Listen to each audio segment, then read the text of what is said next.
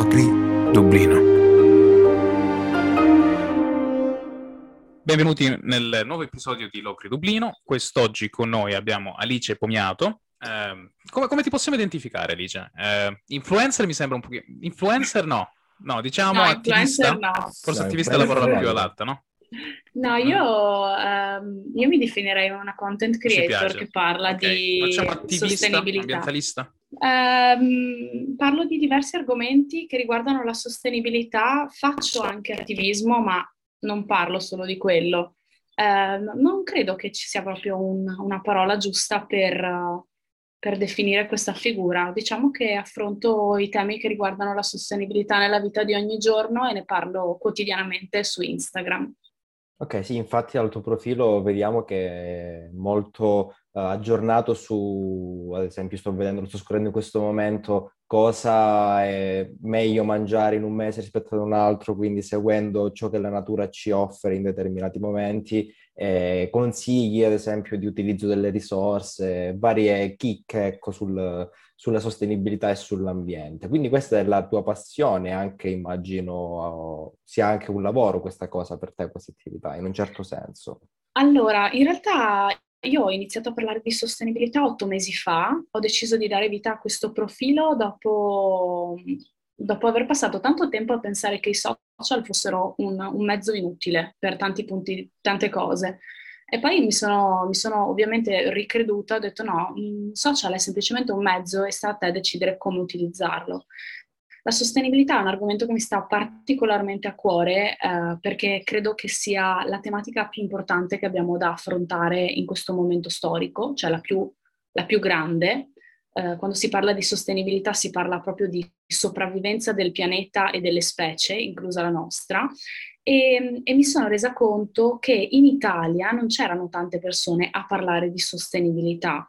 E, e se lo facevano comunque lo facevano magari eh, in modo magari difficile, complicato, non sempre accessibile.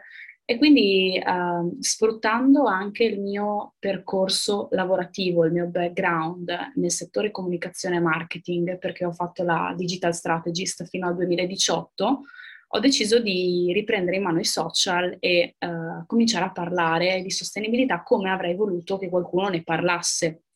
E, e quindi quello che faccio è parlare quotidianamente di diverse tematiche, lo faccio fino a dove riesco ad arrivare, perché chiaramente uh, io arrivo da un background che è quello dell'advertising industry e non sono una scienziata, non sono uh, laureata in scienze naturali, eccetera, ma sono semplicemente una persona che si informa tanto, sente le diverse campane, studia le fonti, si interroga, si fa tante domande e porto queste domande a una community Uh, per avvicinarla in modo semplice alla tematica della sostenibilità, far capire loro quanto è importante e quanto è anche semplice riuscire ad avere una vita più sostenibile nella nostra quotidianità, senza stravolgerla, ma facendo il nostro, nostro, del nostro meglio per, per essere dei bravi esseri umani in piena crisi climatica. Ecco. Hai avuto modo di ricrederti sul fatto che i social siano un mezzo inutile? Insomma, hai iniziato a considerarli, immagino, un mezzo utile, ecco, che può funzionare per, anche per queste cose, per la divulgazione. Hai avuto modo? Assolutamente. Io, allora, come dicevo, arrivo dall'advertising industry, quindi mi sono laureata in comunicazione e ho lavorato in diverse agenzie di comunicazione ed è sempre stato un lavoro che mi è piaciuto tantissimo, però um, sono arrivata al punto di chiedermi um, di, di realizzare che l'essenza del mio lavoro era Uh, creare delle strategie di comunicazione, delle campagne pubblicitarie che avevano l'obiettivo di far comprare alle persone cose di cui non hanno nessun bisogno in piena crisi climatica e di far comunque crescere delle aziende in un mondo in che è finito e che sta finendo le risorse. E io ero profondamente frustrata di questo mio lavoro, nonostante lo amassi. E quindi ho deciso per questo e anche per il fatto che amo molto viaggiare, un lavoro da dipendente in Italia non mi lasciava viaggiare, di licenziarmi nel 2018 e di partire con un biglietto di sola andata per l'Australia. E, mm, e, ho fatto diversi anni dove ho semplicemente raccontato i miei viaggi attraverso i social, ma non ho più voluto utilizzarli a livello lavorativo perché ero disgustata dalle campagne di influencer marketing che facevo, sapendo tutto quello che c'è dietro, sapendo che c'è veramente tanto, tanto nulla cosmico dietro tantissimi profili e questo fa male anche spesso alla salute mentale delle stesse persone che vedono in Instagram una realtà che non è vera e che condiziona molto uh, i nostri ragionamenti, la nostra quali- uh, qualità della vita, il nostro ragionare, uh, vedere delle persone che fanno finta di essere qualcosa che non sono, non, non, non, ci fa bene, ecco. tra l'altro Tlon, non so se l'ha seguita, una pagina che parla di filosofia, giusto ho pubblicato ieri un articolo che, pa- che dice che i social sono come gli all you can eat.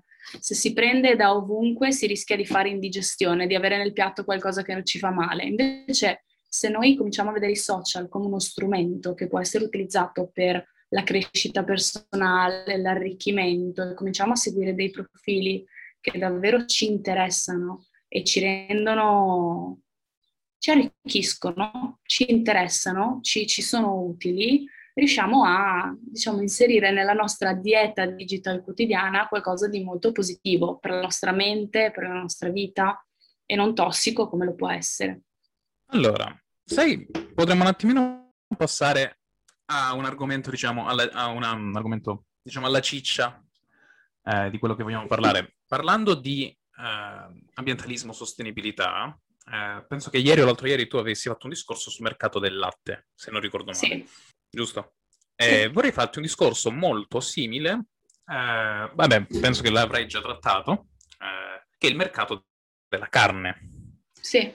Eh, io la colpa del gran, di, di, di, questo grande problema del nostro tempo, che sono sicuro sarà uno di quei eh, grossi problemi che i nostri nipoti, che vivranno magari in un mondo dove saremo in grado di ricreare carne in laboratorio a livello industriale senza dover eh, passare da quello che, eh, che, stiamo facendo oggi, guarderanno a noi, alle nostre generazioni, ci diranno eh, dove eravate, cosa stavate facendo, perché non avete fermato quello che stava accadendo. Sarà, cioè, sa- sarà, sarà uno di, di, quei momenti dove eh, i nostri nipoti e i nonni diranno ma dove, dove, eri? Mentre accadeva tutto questo?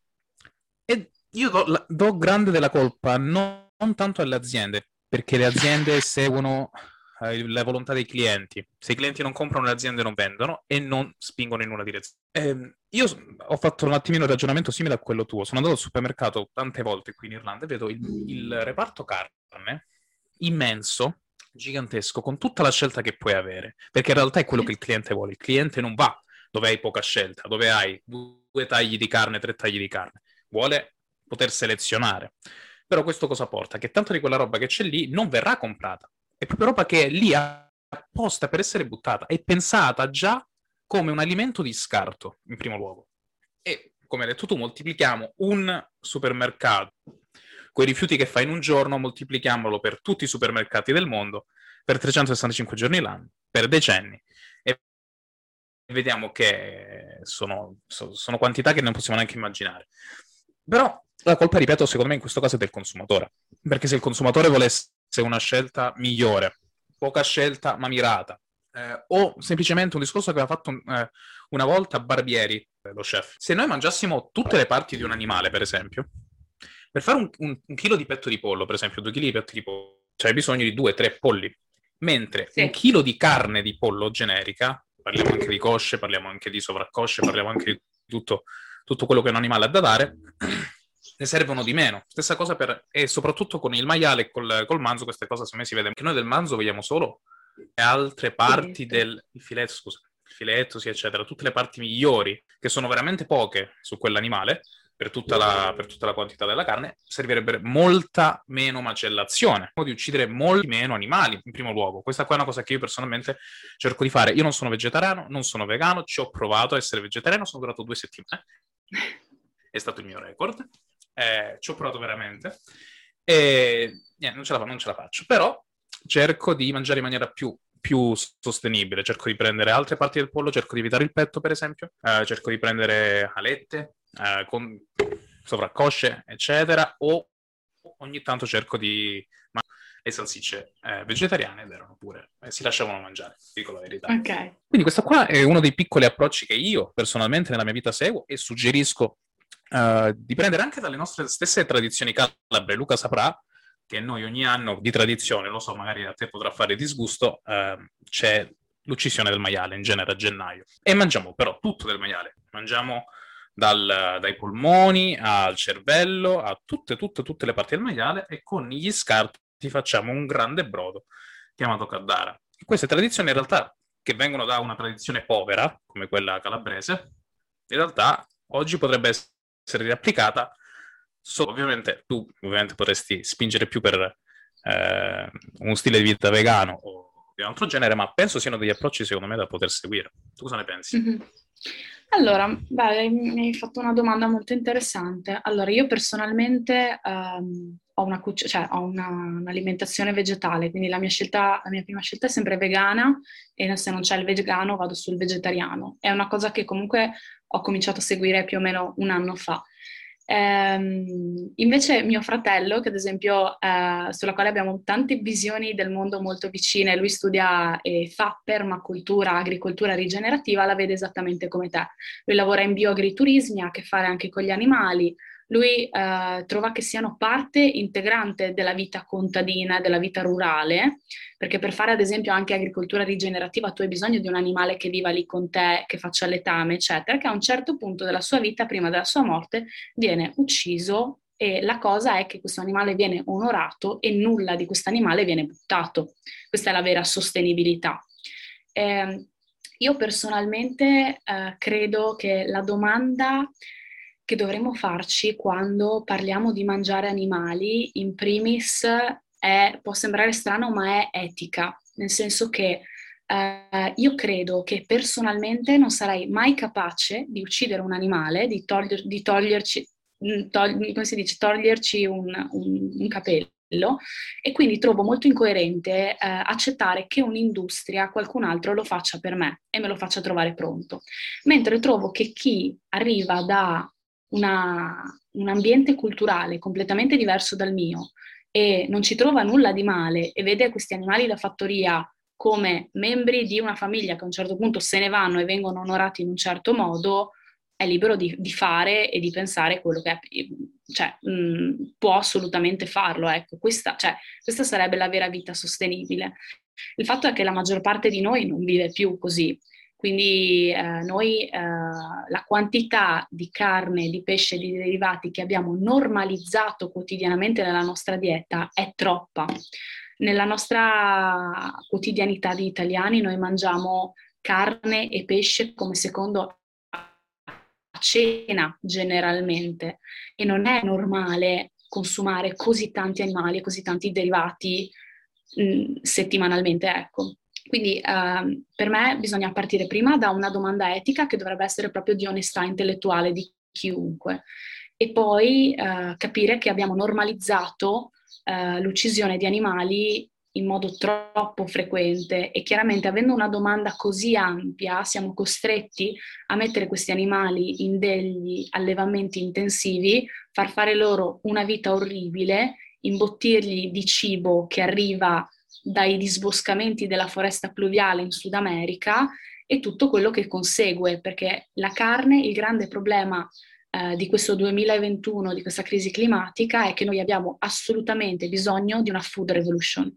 Noi esseri umani mangiamo almeno tre volte al giorno, quindi far capire alle persone che la carne rossa in primis, poi gli altri tipi di carne, poi i derivati animali, sono l'alimento che in assoluto inquina di più, perché richiede un chilo di carne richiede migliaia di litri di acqua, richiede disboscare foreste pluviali per mettere in piedi piantagioni intensive di soia che servono per il 90% a nutrire animali della quale poi noi ci nutriremo, che, che nutrirci di questi animali non fa nemmeno così bene, perché il report dell'Organizzazione Mondiale eh, della Sanità del 2015 ha affermato nero su bianco che la carne rossa è classificata come um, alimento potenzialmente cancerogeno se consumato in grandi quantità e regolarmente, mentre gli insaccati e le carni lavorate sono classificate come alimenti cancerogeni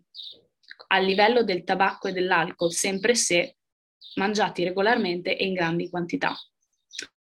Uh, tra l'altro le carni rosse sono, con, sono, consigliate per un consumo di 300 grammi alla settimana, ma su consiglio medico se ne consigliano addirittura 50. Quindi quando un medico, una comunità scientifica ti viene a dire devi consumare così poca carne alla settimana, perché se lo fai regolarmente in grandi quantità stai introducendo qualcosa di pot- potenzialmente o cancerogeno nel tuo corpo, ce le dovremmo fare due domande. Cioè la carne è proprio qualcosa che abbiamo normalizzato, ehm, e però senza essere veramente coscienti di tutti i processi produttivi altamente nocivi che ci sono dietro, per gli animali, per il pianeta, per la nostra salute. Quindi eh, cominciare con il ridurla, scegliere, come hai detto tu, altri pezzi dell'animale che non siano per forza appunto i pezzi più più mangiati, eh, è sicuramente un inizio. Poi però credo sia inevitabile andare più verso una cucina vegetale. Eh, proprio anche per la cosa che hai detto ancora prima. In futuro i nostri figli, i nostri nipoti che vivranno in un mare dove forse ci saranno più plastica che pesce e ci guarderanno e ci diranno ma perché tu mi hai insegnato a mangiare carne e pesce quando si parlava di smettere di farlo? Perché hai continuato a fare questa cosa? Eh, lì eh, io non saprei cosa rispondere a mia figlia se, se, se non facessi a questo punto qualcosa per, per cambiare la situazione. Ecco. E, ehm, tra l'altro, appunto, la quantità esorbitante di animali che mandiamo in macellazione in tutto il mondo, non ce ne rendiamo conto, ma se noi macellassimo la stessa quantità eh, di esseri umani al livello, la, alla, alla velocità con la quale macelliamo gli animali, l'intera popolazione mondiale si estinguerebbe in 17 giorni.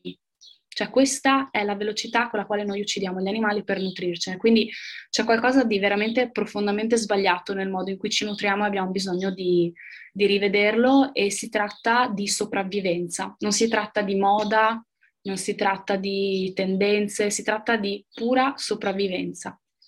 E credo che comunque eh, come esseri umani, come mondo che cambia e che evolve, anche le nostre tradizioni, anche la nostra cucina ha bisogno di cambiare e di evolvere di adattarsi al momento storico che stiamo vivendo. Allora, questo è un punto molto interessante secondo me, eh, su cui volevo dire due cose. Anche io sono come Simone onnivoro eh, e cerco di dare l'attenzione anche da lui eh, due punti, secondo me la gente non capisce alcune cose. In primis molti dicono, eh, ma i nostri antenati sono arrivati dove sono oggi, sono, hanno vissuto millenni mangiando carne cruda, ora la carne è cancerogena. Ok, eh, è, sicuramente è vero che eh, la, i nostri antenati hanno vissuto in un certo modo, però non avevano la conoscenza che, che c'è oggi, la conoscenza e la coscienza globale che c'è oggi. Quindi se noi oggi sappiamo che consumare meno carne di quanto facevano i nostri antenati duemila anni fa è meglio, non c'è motivo per cui non dovremmo farlo. Cioè, duemila anni fa non lo sapevamo, oggi lo sappiamo, possiamo farlo. In primis penso questo, questo è rivolto a tutti coloro che dicono eh, ma gli antichi non sapevano di queste cose e vivevano bene. In seconda cosa penso che eh, l'essere o non essere vegetariani è una questione personale non risolve completamente il problema. Volevo un tuo parere su questo, perché il problema è alla base, cioè il, il, mercato, il ritmo di produzione che non è sostenibile per tutti questi motivi che abbiamo detto. Certo, è vero che se diminuisse domani l'offerta del 30% di carne, allora qualcuno due domande se le fa ma valgono più o meno anche in questo caso gli stessi principi del, del, marketing online, più o meno che dicevi tu prima, cioè si produce, la domanda c'è, nessuna azienda ha interesse a sensibilizzare l'umanità che consumare meno carne fa bene eh, a più situazioni, perché l'azienda che vende carne non lo dirà mai. mai. Quindi a questo punto c'è secondo me da fare un intervento di sensibilizzazione proprio a livello di, di scuola, di, di, istruzione. Ad esempio, qui in Calabria uh, c'è sicuramente anche la, l'utilizzo di carne allevamenti intensivi, però dove, siamo, dove viviamo con Simone, eh, c'è la tradizione di molte famiglie ancora di fare la carne in casa, quindi può essere il maiale, può essere la mucca. Questo cosa, cosa succede? Gli scarti di cibo della casa vengono dati al maiale, quindi non c'è, eh, non si butta cibo e l'animale viene cresciuto sia come dicevi tu per tuo fratello che ti insegnava del, come uno sì. di famiglia, però è una cosa circolare perché quello che si butta in casa alla fine va a nutrire il maiale, quindi non c'è quel disboscamento e tutto quanto. E anche la carne del macellaio spesso viene da questo prodotto qui, da questo processo qui, quindi io quando sono qui son, sono spesso tranquillo. Secondo me c'è da, uh, da, far capire alle persone che oltre a una questione di salute, una questione, eh, anche una questione eh, ambientale, una rivoluzione culturale, cioè bisogna spiegarle queste cose. Volevo un tuo parere su, su queste cose. Um, la realtà degli allevamenti intensivi c'è sempre stata nascosta, non è una cosa che vogliamo vedere, cioè non vedrai mai la pubblicità di un allevamento intensivo di quello che succede dentro e soprattutto le persone onnivore non hanno voglia di vedere un documentario dove viene loro mostrato come viene fatto realmente il cibo che mangiano, perché è disgustoso, perché è terribile, perché ti viene da piangere, cioè tu sai che quella cosa è sbagliata eppure non riesci comunque a empatizzare così tanto con questo animale perché l'hai normalizzata nella tua vita. Tu la compri al supermercato e quello che succede dietro non, non, non ti riguarda. Um, e questo purtroppo è profondamente sbagliato e va cambiato, c'è bisogno di far vedere alle persone cosa c'è dietro al cibo che mangiamo e quali sono le conseguenze. Uh, quello che dici tu sul maiale fatto in casa, cioè io appunto faccio vera- io ripeto, la mia è una questione etica, io non riuscirei a torcere il capello a un animale, quindi decido di non mangiarli. Chi se la sente di farlo e lo fa a livello familiare, in ottica di economia circolare, territoriale, eccetera, è secondo me liberissimo di farlo, ma quello è veramente un alimentarsi sostenibile e non buttare via niente. E, um, c'era un'altra cosa che mi avevi detto, ma ah sì, eh, quando le persone si giustificano dicendo che i nostri antenati lo facevano, certo i nostri antenati andavano a caccia, si nutrivano di selvaggina, non si nutrivano di animali eh, messi in massa in allevamenti intensivi, imbottiti di cibo per ingrassare, per fare latte, per diventare il nostro cibo, perché la carne secondo me anni fa non era cancerogena l'abbiamo fatta diventare noi, adesso il discorso è, è completamente diverso, però anche il discorso della catena alimentare per noi non vale più, è il 2021, facciamo la spesa sugli smartphone, la nostra catena alimentare, la nostra selezione naturale, siamo noi con il carrello a fare slalom tra le corsie del supermercato, cioè questo, questo ragionamento nel 2021 non lo possiamo più fare, certo cacciavamo, mangiavamo carne 2000 anni fa, ma 2000 anni fa 2000 e... anni fa non eravamo 7 miliardi nemmeno su questo pianeta. Esatto. Questo è esatto. il punto secondo me, sì sì, esatto. Esatto. Guarda, se, ti vorrei aggiungere due punti su, su, su, questa questione qui, diciamo evoluzionismo slash eh, i nostri antenati. Cioè, uh, un punto è, eh, tu hai detto bene, i nostri antenati mangiavano carne in, in, maniera diversa. E non so se hai letto, se qualcuno di voi ha letto Sapiens di Yuval Noah Harari. Tu l'hai letto? Non lo no. so. Eh, comunque, in Sapiens si racconta la nostra evoluzione come esseri umani da, uh, dalle prime cellule addirittura ai, ai, giorni nostri più o meno. Sì. Eh, raccontava Rari, che è uno storico israeliano, eh, raccontava di quando i nostri antenati, migliaia e migliaia di anni fa, bruciavano intere foreste, intere foreste, per mangiare carne. Fine trovavano gli animali bruciati e cotti, quindi era il primo, il primo metodo di cottura, ma, ma, perché loro non avevano idea. Oggi noi abbiamo le conoscenze per capire che bruciare intere foreste fa male al pianeta. I nostri antenati lo facevano perché pensavano che niente, la carne si cucinava. Questo era il loro ragionamento, erano altri esseri umani, non siamo, uh, come li chiama infatti Arari, non siamo una generazione che sta andando verso quello che lui chiama Homo Deus, uomini molto sapienti con delle conoscenze molto profonde, profonde e capaci di manipolare il mondo attorno a noi. Un secondo punto è, lungi da me, ripeto, sono dalla tua parte, ma vorrei farti una piccola puntualizzazione su eh, una questione, diciamo, darwiniana, se vogliamo metterla così. Sempre in un, uno dei tuoi, delle tue storie hai detto siamo l'unica specie che beve latte di altri animali, giusto? Sì, siamo anche però l'unica specie che ha gli strumenti per poter bere il latte di altri animali. Nel senso, un lupo, un, uh, uh, un altro animale, un'altra specie, non ne ha proprio le capacità tecniche. Però ti dico anche, ti dico anche che sì, con l'evoluzione abbiamo avuto degli strumenti che secondo me se altre specie animali avessero avuto gli stessi strumenti nostri avrebbero fatto cose molto simili a noi, molto simili a quelle che oggi abbiamo fatto noi. Se avesse avuto le stesse possibilità degli umanoidi orsi polari, avrebbero fatto cose molto simili, immagino, perché è un processo che secondo me avrebbero seguito più o meno tutti. Ma ti dico anche, ti dico anche che con l'evoluzionismo, con l'evoluzione, abbiamo anche eh, imparato una cosa chiamata empatia. Abbiamo imparato delle cose chiamate morali, chiamate etica, e quindi dobbiamo anche prendere questo lato della, della nostra evoluzione oltre alle nostre evoluzioni tecniche, dobbiamo anche prendere le nostre evoluzioni come, come, come uomini, come esseri umani. Sì. E abbiamo capito che quello che stiamo facendo ad altri, altre creature che stanno soffrendo, che soffrono, abbiamo capito che esistono altre creature che provano le stesse cose che proviamo noi. E quindi con questa evoluzione che ci ha dato queste innovazioni tecniche e che ci ha fatto fare degli orrori, abbiamo la possibilità, tramite empatia, tramite etica e tramite morale, di risolvere questi problemi. Assolutamente d'accordo. Cioè, pensi che se, se, avessero avuto possibilità altre specie avrebbero fatto... Ma io allora... Io ti ripeto, penso veramente che se avessero avuto le possibilità, le mucche ci avrebbero messo nei, nei, negli allevamenti intensivi. Probabilmente. Allora, io credo che si evolve solo sbagliando e capendo quali sono stati i propri errori, cioè come specie, come individui, come tutto. Eh, l'essere umano non sa essere buono, ma sa essere anche assolutamente crudele. Eh, io, ad esempio, quando si parla di latte, eh, non trovo niente di male nel Malgaro del Trentino Alto Adige che ha le sue mucche, che se le tratta bene, che del latte in esubero e ci fa dei formaggi deliziosi è tutto quello che stiamo facendo negli allevamenti intensivi che è terrificante e non può essere considerato normale. Il fatto che noi prendiamo in massa questi animali, li inseminiamo artificialmente, togliamo loro il vitello, eh, le teniamo lì sempre incinte, sempre piene di latte, per dare da noi a noi il latte è una cosa terrificante. Se, cioè, questo processo ci è sempre stato nascosto perché se noi ci fermiamo a pensarci capiamo quanto orribile è quello che stiamo facendo agli animali.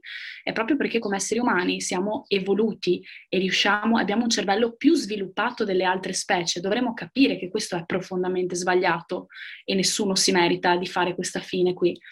E è il normalizzare eh, il latte, cioè il latte dei mammiferi è fatto per i, ba- i cuccioli dei mammiferi che lo bevono finché sentono di berlo.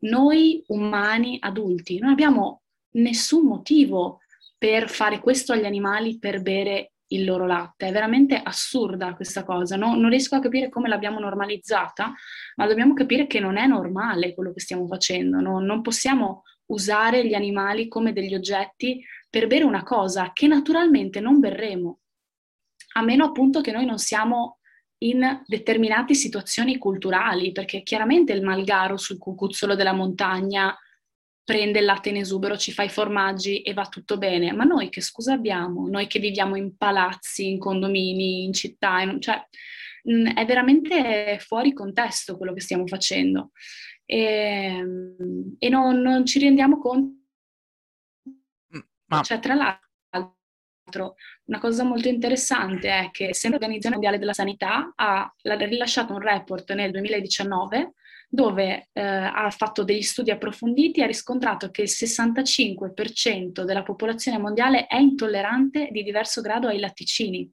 Ma perché il latte, non, noi da adulti non dovremmo bere il latte, noi non lo beviamo dalle nostre stesse madri, perché, dovremmo, cioè, perché dovremmo berlo da altri mammiferi? È una cosa assurda. Però eh, la verità è che noi non ci siamo mai fermati a pensare a questa cosa. Abbiamo bevuto il latte sin da piccoli e l'abbiamo normalizzato pensando che la mucca fosse un animale da latte e che andava bene così.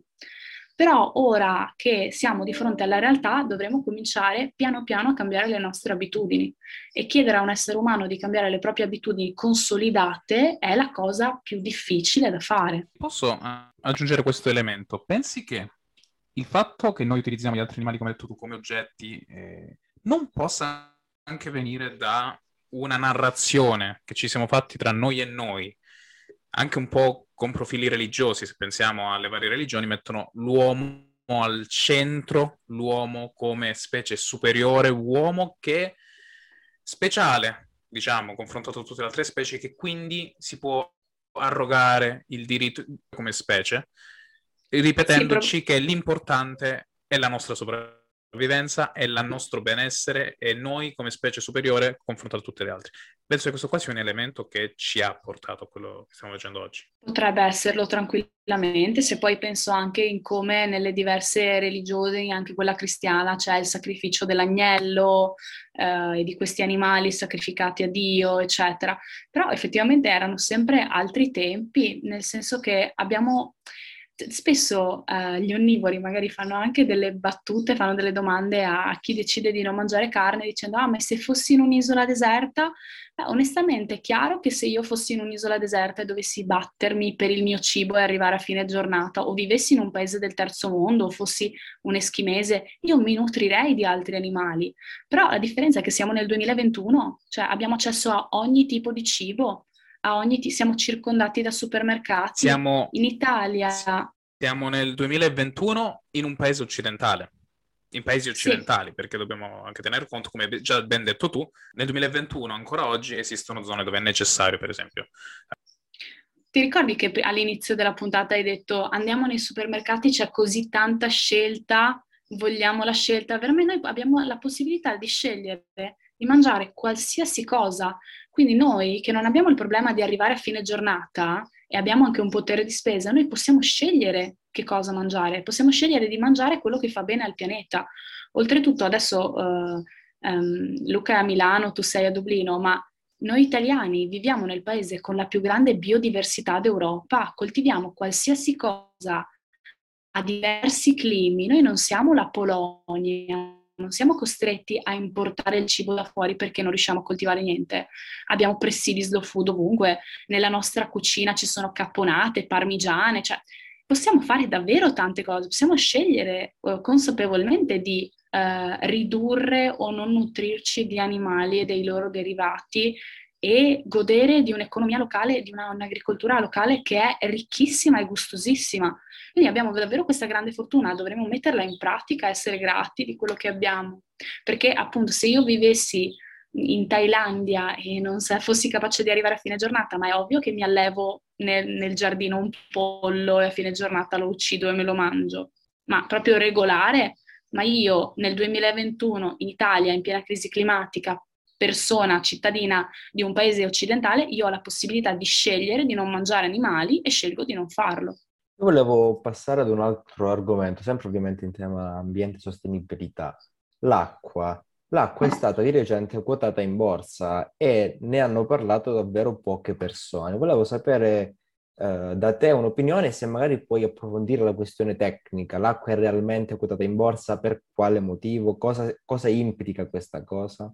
Certo, allora con l'innalzamento delle temperature andremo a, a, a toccare picchi di, di, di, calore sempre più alti. Questo significa che tutta l'acqua che abbiamo nel mondo evaporerà in, in modo molto più veloce e stiamo già vedendo adesso delle crisi idriche in diversi paesi e probabilmente avremo, eh, ma anche nel nostro sud Italia e anche nelle isole minori dove ad esempio mi trovo io ora, potremo rischiare delle crisi idriche e avere 4 miliardi di persone entro il 2030 eh, che non hanno accesso a nessun tipo di acqua potabile e questo è veramente gravissimo. Quindi eh, pensando poi che noi negli ultimi anni, normalizzando anche shampoo, balsami, prodotti tipo candeggina, saponi vari, pensate alla quantità di saponi che utilizzate anche voi ogni giorno, che finiscono nel nostro scarico, che vengono depurati ma solo in parte, pensate a tutte le industrie che scaricano i loro detriti nei fiumi, nei mari, eccetera,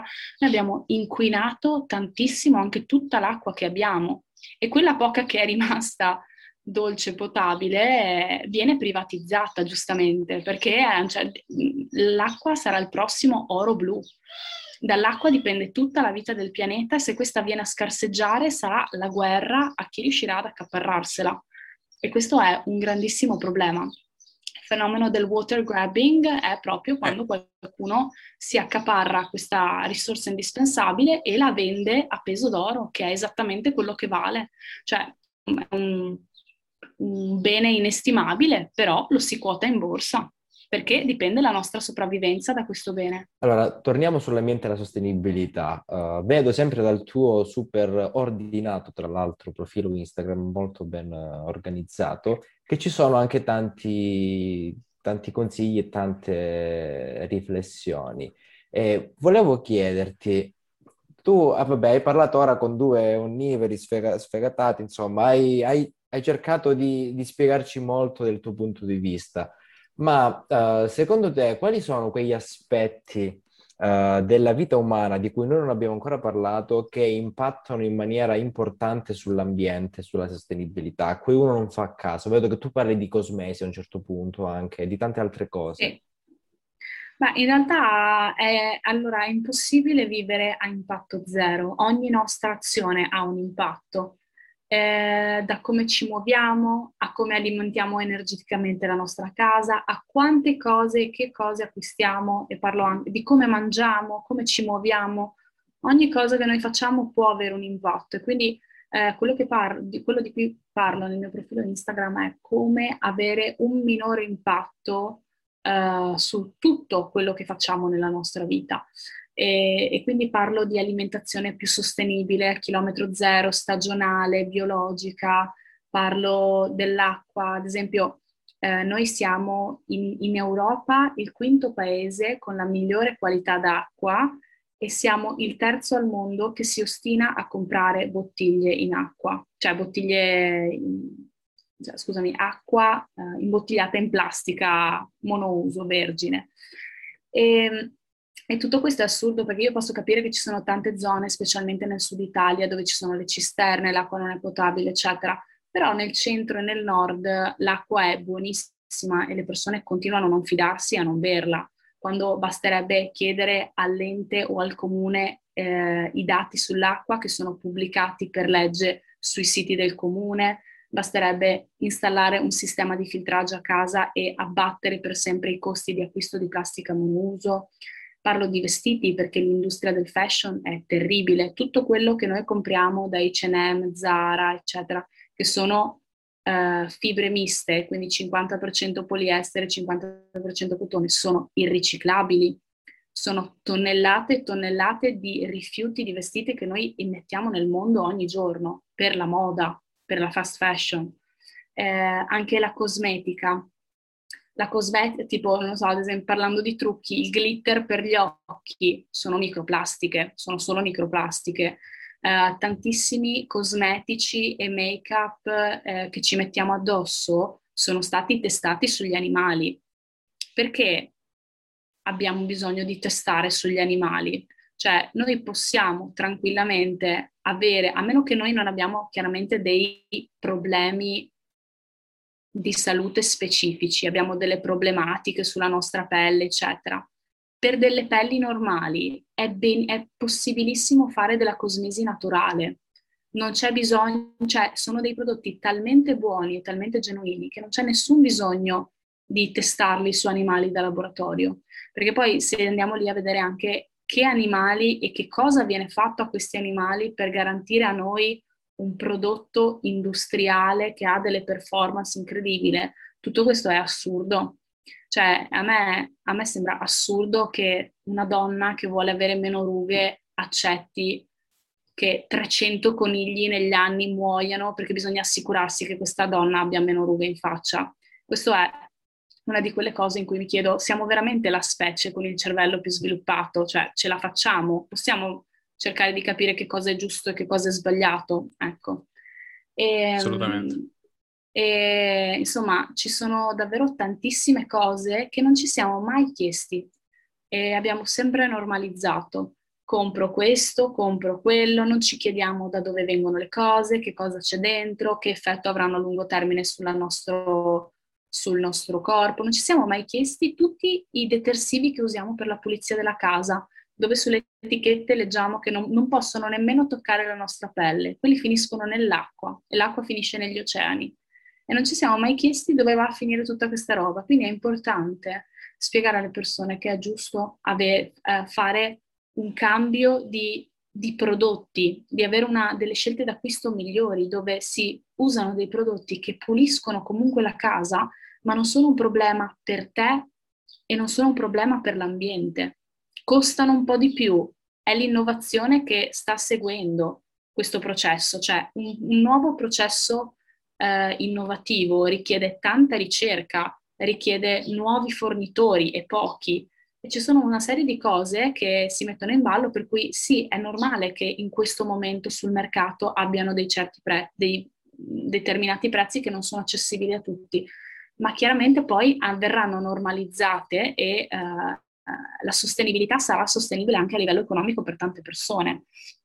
Però è in- indispensabile essere consapevoli dei nostri consumi e di come possiamo essere dei consumatori responsabili, perché tutto quello, eh, il discorso che hai fatto prima, non do la colpa alle aziende, do la colpa alle persone che richiedono certi prodotti alle aziende, è proprio questo il punto. Noi siamo il mercato, noi muoviamo il mercato. Se L'Oreal fa tutto quello che fa, tutta quella roba quel petrolame incredibile per capelli, pelle, eccetera, è perché il mercato glielo chiede e il mercato lo compra. Quindi essere dei consumatori consapevoli e capire che cosa boicottare, che cosa non comprare e che cosa preferire è estremamente importante. Oltretutto far capire alle persone che, quando parliamo di sostenibilità, la sostenibilità non lascia indietro nessuno, la sostenibilità diventa sostenibilità economica, è, se compro un prodotto sostenibile significa che è stato fatto responsabilmente, che nella filiera di produzione tutte le persone sono state pagate regolarmente, che non è un prodotto che fa male alla mia pelle, che non è un prodotto che disperso nell'ambiente inquina.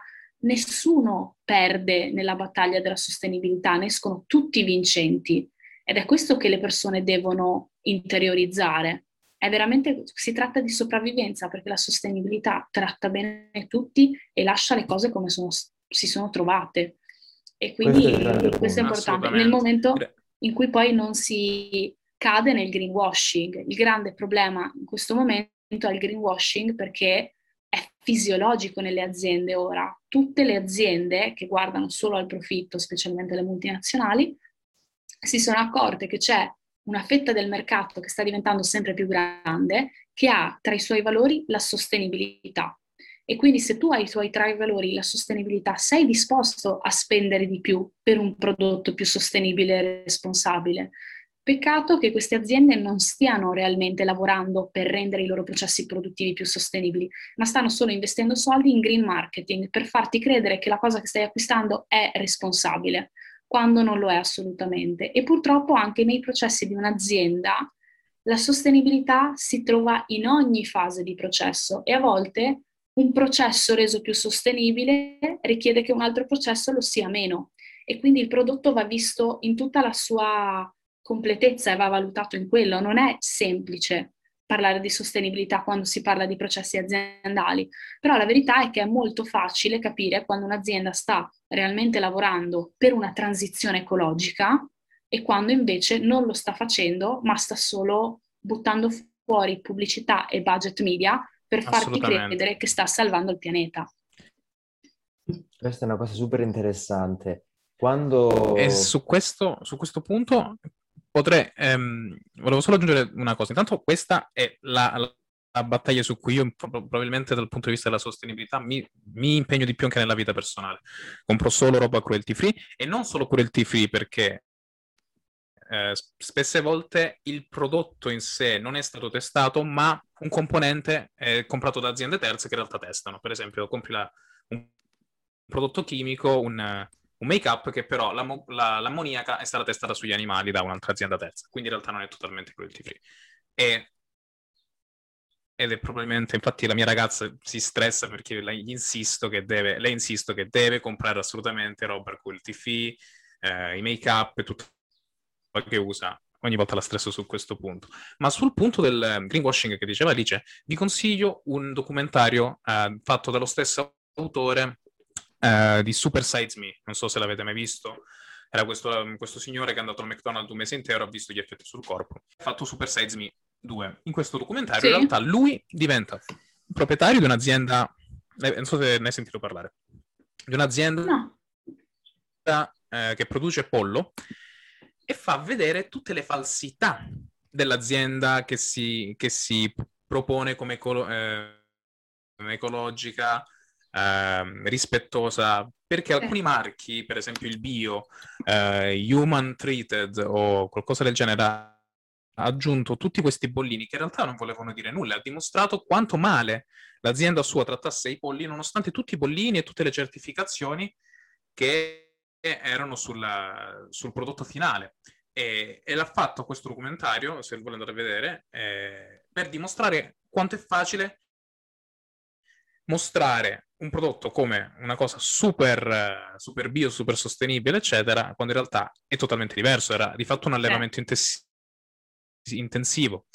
Eh, e la cosa che mi ha scioccato di più era il free range. Il free range Madonna. è una cretinata tremenda perché praticamente, soprattutto nei, nel, negli Stati Uniti che hanno delle legislazioni molto meno stringenti rispetto a quelle europee, che hanno degli standard effettivamente più alti, eh, bastava che eh, eh, le galline avessero un metro quadro fuori dall'allevamento, un metro quadro, mm-hmm. un mhm. metro quadro, anzi sapete okay. quanto è un metro quadro? Niente, di aria, sì. e potessero avere la possibilità di andarci almeno un'ora al giorno. Quindi cosa ha fatto questa persona nel documentario? Ha messo un metro quadro di recinto alla porta e praticamente quello era. E grazie a quello aveva avuto la certificazione di free range. Gli è bastato un metro d'aria. Un metro d'aria. No. E quindi ci fa riflettere quando andiamo a comprare i prodotti questa cosa qui, assolutamente. Quanta falsità c'è dietro ai prodotti anche sostenibili. Madonna. Io volevo dire... E io ne compro tanti, io compro roba consciousness, per esempio da H&M io compro solo la linea consciousness. Allora, eh, riguardo la questione di prima, cioè dell'acquisto consapevole, è ovvio che la roba di qualità e che quindi eh, anche sostenibile costa di più. Una maglietta importata che compriamo a 10 euro c'è, io non so che valore possa avere perché c'è dietro tutta una filiera di, dovrebbe esserci una filiera di produzione di gente pagata, uh, c'è la produzione del cotone, tutto quanto, i costi di trasporto, quindi una maglietta a 10 euro importata, c'è, eh, oltre ad essere per nulla sostenibile, magari chissà con cosa è fatta, quindi ci può anche far male. Spesso la gente però va a vedere la maglietta, l'ho pagato 10 euro, eh, ti dura poi magari due mesi perché ovviamente magari è di plastica, mentre una maglietta che ti dura due o tre anni la paghi un po' di più. Detto questo, sì. volevo uh, due tue opinioni veloci su questi due temi. Uno quello della plastica, perché è vero, la plastica uh, è, è, un grande problema, lo smaltimento della plastica, però sostanzialmente ciò che ci provoca danno è la plastica monouso, cioè l'utilizzo usa e getta della plastica. La plastica duratura, tipo quella che a volte troviamo anche in, in, in veicoli che devono andare veloci, quindi serve qualcosa di leggero, cioè non tutta la plastica è dannosa, eh, se noi la sappiamo smaltire. Il grande problema è se non la smaltiamo bene ed è quella monouso, perché la prendi, la getti e è finita lì, inquina e basta. Quindi volevo un tuo parere su questo e anche sulla questione de, delle vetture elettriche, cioè sono davvero ecologiche, la macchina sì non inquina, ma quell'energia quanto è pulita? Cioè una, è un ecologismo di facciata quello? Allora, um, il primo discorso sulla plastica è che la plastica in sé è, una, è, un, è, un, materiale che ha rivoluzionato la nostra vita e ci permette di conservare cibo e avere tante cose che altrimenti non sapremo come trasportare in modo leggero per conservarle, eccetera. Il vero male, come hai detto, è la plastica monouso. Io ad esempio ricordo che a casa abbiamo dei contenitori dove mettiamo i cereali, la pasta, eccetera, che hanno 42 anni. Quelli sono in plastica, ok? Quella plastica che ha fatto e sta facendo la sua vita ed è utilizzata in modo consapevole. Uh, la plastica monouso è il, è il grande problema, il comprare lo yogurt, mangiarlo, buttarlo, il comprare la banana plastificata, il comprare la carne, anche il discorso della, degli animali e dei derivati animali è problematico perché animali e derivati sono gli alimenti che richiedono più packaging, più plastica, più energia per essere conservati uh, nel loro, insomma, per non andare a male, e lo stesso anche per il pesce, hanno bisogno di frighi, di trasporti, eh, cioè l'energia che consuma il mantenere un animale a pezzi perché venga mangiato da noi è incredibile, è molto di più di quella dei legumi, dei cereali, delle verdure, eccetera. Quindi anche questo è da contare. Usiamo tantissima plastica monouso per incartare e conservare gli animali e i derivati che consumiamo e questo non va bene. E quindi la plastica monouso dovrebbe essere bandita il più possibile e bisognerebbe sempre cercare un'alternativa. Io personalmente poi anche la plastica quella anche di cui vi ho detto prima che dura diversi anni, a volte la vedo anche un po' rozza, un po' grezza a casa, cioè ci sono così tanti bei materiali che possiamo usare per conservare correttamente le nostre cose, il vetro, l'alluminio, la ceramica, cioè ci sono così tanti materiali che sono sostenibili, belli, fanno, fanno il loro lavoro, perché dobbiamo continuare a scegliere la plastica che è così inquinante, proveniente da fonti fossili, non si riesce a smaltire? bisogna proprio fare questo lavoro per eliminarla. Fanno anche arredamento il... magari. Una chicca, il... una chicca da mio padre. Sì. Tiro una chicca da mio padre che... La, la, la sai l'acqua Fiuggi, quella nella bottiglia di vetro? Sì. Cosa ce l'hai presente? Sì. Ok. Mio padre da decenni, da che io ho memoria, eh, cosa fa nel nostro paesino calab- calabro? Ha comprato tante bottiglie di Fiuggi, ne abbiamo una trentina di vetro, ogni tot lui va al, abbiamo una fonte eh, in montagna, sì. ovviamente questo qua è un, è un, caso limite, io ho la possibilità di andare alla fonte in montagna, andiamo e riempiamo queste bottiglie di acqua di vetro che ormai ci durano da quasi dieci anni, che le possiamo rilavare, possiamo riutilizzare, questa è una chicca sempre del, dei paesini. Nei paesini comunque ci sono tante, tante buone, eh, anche in contesti diciamo più cittadini. Questa per esempio è una che, che ogni volta che torno a casa dico, caspita, mia madre che di fatto non è un ambientalista, eccetera, fa delle cose inconsapevolmente super, ma solo per tradizione, perché si usa nel paese. Quelle cose perché... che poi ti lasciano un pochino così. Ma questa è sostenibilità economica perché tua madre e tuo padre hanno capito che non dovranno più spendere soldi per acquistare un qualcosa che appena finito di essere utilizzato diventerà un rifiuto da gestire.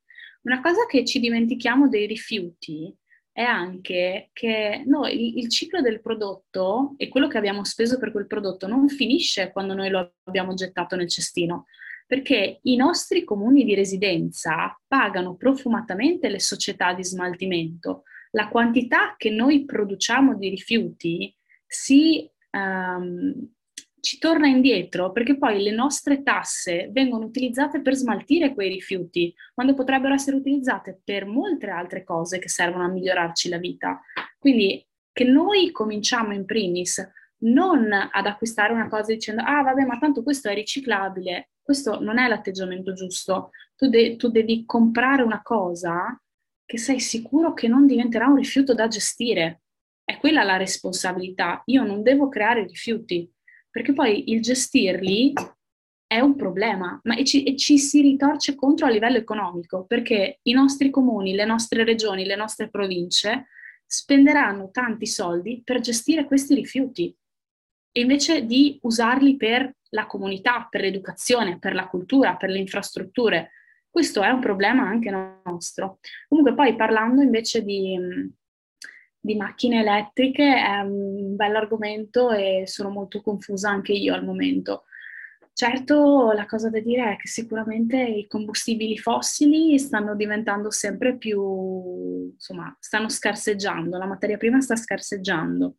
Quindi nei prossimi anni sicuramente andranno anche a salire di prezzo e quindi non sarà molto conveniente eh, andare, insomma, con, eh, insomma, a gas, a metano, a diesel, a benzina, eccetera. Eh, però c'è anche il grande problema dell'elettricità, perché ormai viviamo tutti iperconnessi e abbiamo le case domotiche, i computer, i cellulari, le cuffiette, gli stereo, la macchina e dove la prendiamo tutta questa energia? Non possiamo attingere dal sole e stoccarla in continuazione. E poi c'è anche il problema delle batterie delle macchine elettriche, di quanto dura una macchina elettrica, di come si smaltisce anche quella. Però questo purtroppo è un argomento troppo tecnico per me e io non sono ancora arrivata a una risposta completa. Al momento sicuramente è chiaramente una buona alternativa per, per smettere di utilizzare combustibili fossili, Tra l'altro, eh, un esempio che vi faccio io invece è che eh, un mio parente ha da poco acquistato una macchina e ha scelto di comprarla elettrica perché grazie agli incentivi statali l'ha pagata 13.000 euro anziché 35.000. Ci sono dei grossi incentivi per scegliere di non inquinare e, e poi si, si spera nell'innovazione, nel riuscire a dare una seconda vita a queste batterie, come siamo riusciti a, a ricondizionare i cellulari, speriamo di riuscire a ricondizionare le batterie, a dare loro una seconda vita, a fare qualcosa di tutto quello che creiamo in ottica di economia circolare. Ora purtroppo non sono un ingegnere, non non ho altre info da darvi, però speriamo che questo cervello evoluto di specie superiore lo, lo utilizzeremo bene, dai.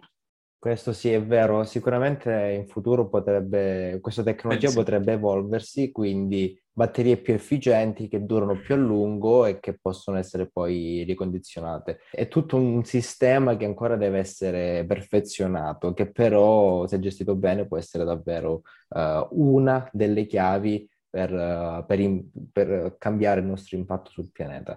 Comunque, Alice, grazie mille per essere stata nostra ospite all'Ogre Dublino, una chiacchierata davvero estremamente interessante che speriamo possa anche sensibilizzare qualcuno come tu hai fatto con noi. Adesso mi hai aperto una serie di domande, di dubbi, di questioni che, eh, che ci rifletterò per giorni. Eh, grazie quindi mille della tua partecipazione. Eh, niente, non so se Simone vuole aggiungere qualcosa. No, io ti voglio solo ringraziare perché, me, come, ha detto già, come ha già detto, come ha già detto Luca, è io volevo tanto fare questa puntata perché noi volevamo fare tantissimo questa puntata affinché chi poi vede l'episodio si può fare delle domande, si può, fare, si può interrogare su come sta vivendo la propria vita e può in qualche modo migliorarsi. Io so che la devo migliorare, Luca sa che la deve migliorare, dobbiamo migliorarla un po' tutti, ognuno cerca di fare quel che può o quel che riesce e spero che anche chi vede oggi la puntata potrà, eh, potrà farsi, potrà valutare meglio. Niente da dire, è semplicemente una delle più belle puntate che abbiamo fatto fino ad oggi, tematiche sì. meravigliose, un'ottima interprete qui e quindi vi ringrazio a Luca e ringraziamo soprattutto ad Alice per essere stata qui con noi oggi. Grazie a voi. E noi di solito, per salutarci, diciamo un saluto da Dublino per la chiamata planica. Eh, saluto da Locri prima, perché sono a Locri. È vero, scusa, tu sei a Locri, perdono. Saluto da Locri. Un saluto tu da Ah, da Salina, da Santa Marina Salina. Per il tuo paese d'origine che è? Cairano, provincia di Treviso. E Simone? E Simone da Dublino per Placanica.